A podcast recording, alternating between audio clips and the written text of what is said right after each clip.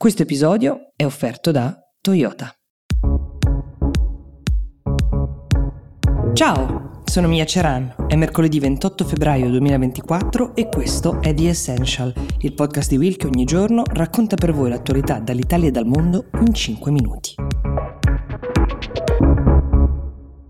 Ne abbiamo parlato molte volte di quel fortissimo desiderio della Svezia di diventare membro della Nato, dopo una vita, almeno due secoli passati nella neutralità più totale, nel momento in cui la Russia due anni fa ha fatto partire l'invasione dell'Ucraina, questo paese che con la Russia di Putin condivide un bel pezzo di confine, ha iniziato a lavorare per assicurarsi che se domani il presidente russo impazzisse e decidesse di lanciarsi in altre invasioni, a difendersi la Svezia non sarebbe da sola. Se invece una cosa del genere accadesse ad un paese membro della Nato, gli altri paesi che fanno parte di questa alleanza sarebbero per statuto obbligati a intervenire militarmente in sua difesa, non aiutando da fuori, diciamo così, come stiamo facendo con l'Ucraina per intenderci. insomma, la Svezia ce l'ha fatta dopo aver superato prima l'ostracismo, poi lo scetticismo di più di un paese membro, ieri il Parlamento ungherese, su richiesta del Premier Orbán, ha votato a favore laddove l'Ungheria era l'unico paese rimasto possibilista, ma non certo di voler fare alla Svezia questo piacere di unirsi alla Nato. L'altro paese che inizialmente si era opposto, lo ricordiamo, era la Turchia, seccata dal fatto che la Svezia ospitasse militanti filocurdi, terroristi secondo Erdogan, è bastato uno snello accordo che ha concesso l'estradizione di alcuni di loro, il veto si è alzato. Invece perché l'ungherese Orbán accettasse di alzare il proprio di veto è bastato un viaggio di Ulf Kristersson, che è il PM svedese, a Budapest e la promessa di vendere all'Ungheria quattro aerei da guerra. Ed ecco che ora la Nato può votare finalmente per l'ingresso di un nuovo paese membro all'unanimità, così come uh, lo statuto richiede. Tornando alle dotazioni e alle donazioni, la Svezia ha aerei e navi da guerra in un'ottima quantità, ma soprattutto molto moderni e tecnologici. Una parte di questi ora entreranno a far parte dell'arsenale della Nato, al quale ognuno contribuisce in diverse misure con diversi mezzi. Ad esempio, gli Stati Uniti ci mettono i deterrenti nucleari, oltre ai più classici, diciamo, contributi. Quindi saranno 32 i paesi membri dell'Alleanza Atlantica e chissà se è un numero sufficiente per garantire il fatto che qualsiasi capo di Stato di buon senso non si azzardi ad invadere o attaccare uno di questi paesi. La Svezia, di certo, spera che sia così. Ogni scelta che facciamo conta, ci definisce, ha un impatto sul mondo che ci circonda. Oggi più che mai dobbiamo trovare la nostra unicità e lasciarci guidare dal coraggio delle nostre scelte. Nuovo Toyota CHR sfida le convenzioni ed esalta il tuo stile. Design inconfondibile e tecnologia intelligente per chi ama distinguersi anche alla guida. In versione full hybrid o plug-in hybrid per una mobilità sempre più sostenibile. A te la scelta. Vieni a scoprire nuovo Toyota CHR al link in descrizione.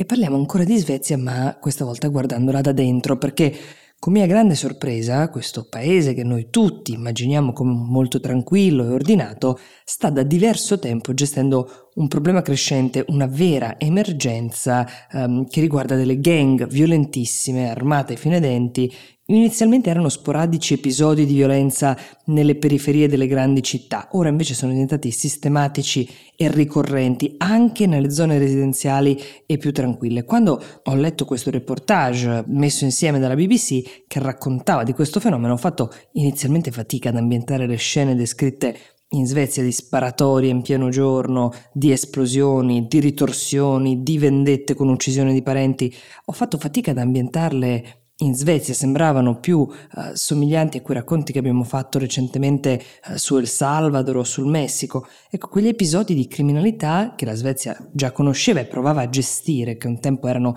circoscritti a delle periferie dove l'integrazione con le varie comunità dei molti immigrati che il paese ha accolto nel tempo sembrava non essere pienamente riuscita, adesso è diventata invece una rete di criminalità che si estende anche al resto del paese. Racconta una storia di traffico di armi, di droga, di omicidi, una rete molto ben gestita a capo della quale spesso ci sono dei leader che risiedono addirittura in altri paesi, qualcuno in Turchia, qualcuno nei Balcani. Le vendette tra gang rivali si estendono spesso anche a parenti, innocenti, um, a volte uh, invece sono morte persone uh, la cui unica colpa è resta da trovarsi nel posto sbagliato al momento sbagliato, sparatori, esplosioni, qualcosa che nessun altro paese europeo, neanche quelli altri che hanno un tema di periferie agitate, stanno attraversando con questo bilancio e pare che il recruitment, per così dire, delle gang continui a gonfie vele, che lo si faccia soprattutto via social, ad esempio su TikTok, adoscando dei 13-14 anni, promettendo loro vestiti griffati e stipendi interessanti. Questo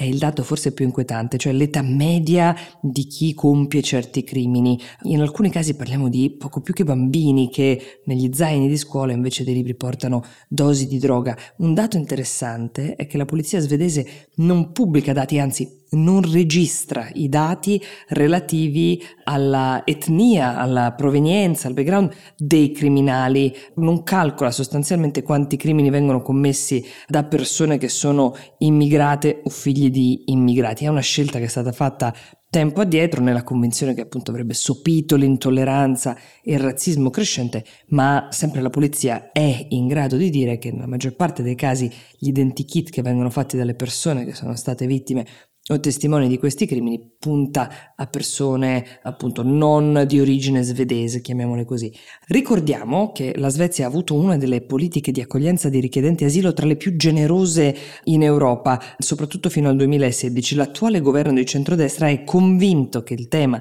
delle gang è strettamente collegato con queste politiche di apertura che avrebbero creato un mix ingestibile, ragione per cui renderà, ad esempio, uh, per migliorare l'integrazione, è obbligatorio l'asilo per i figli di immigrati che saranno tenuti appunto ad imparare lo svedese prima delle elementari per integrarsi prima e meglio, ma poi taglierà anche drasticamente i sussidi sociali agli immigrati nella speranza che questo li istighi a cercare un lavoro, ma senza la certezza che invece questo non contribuisca magari a far crescere ai loro occhi l'appeal della vita criminale.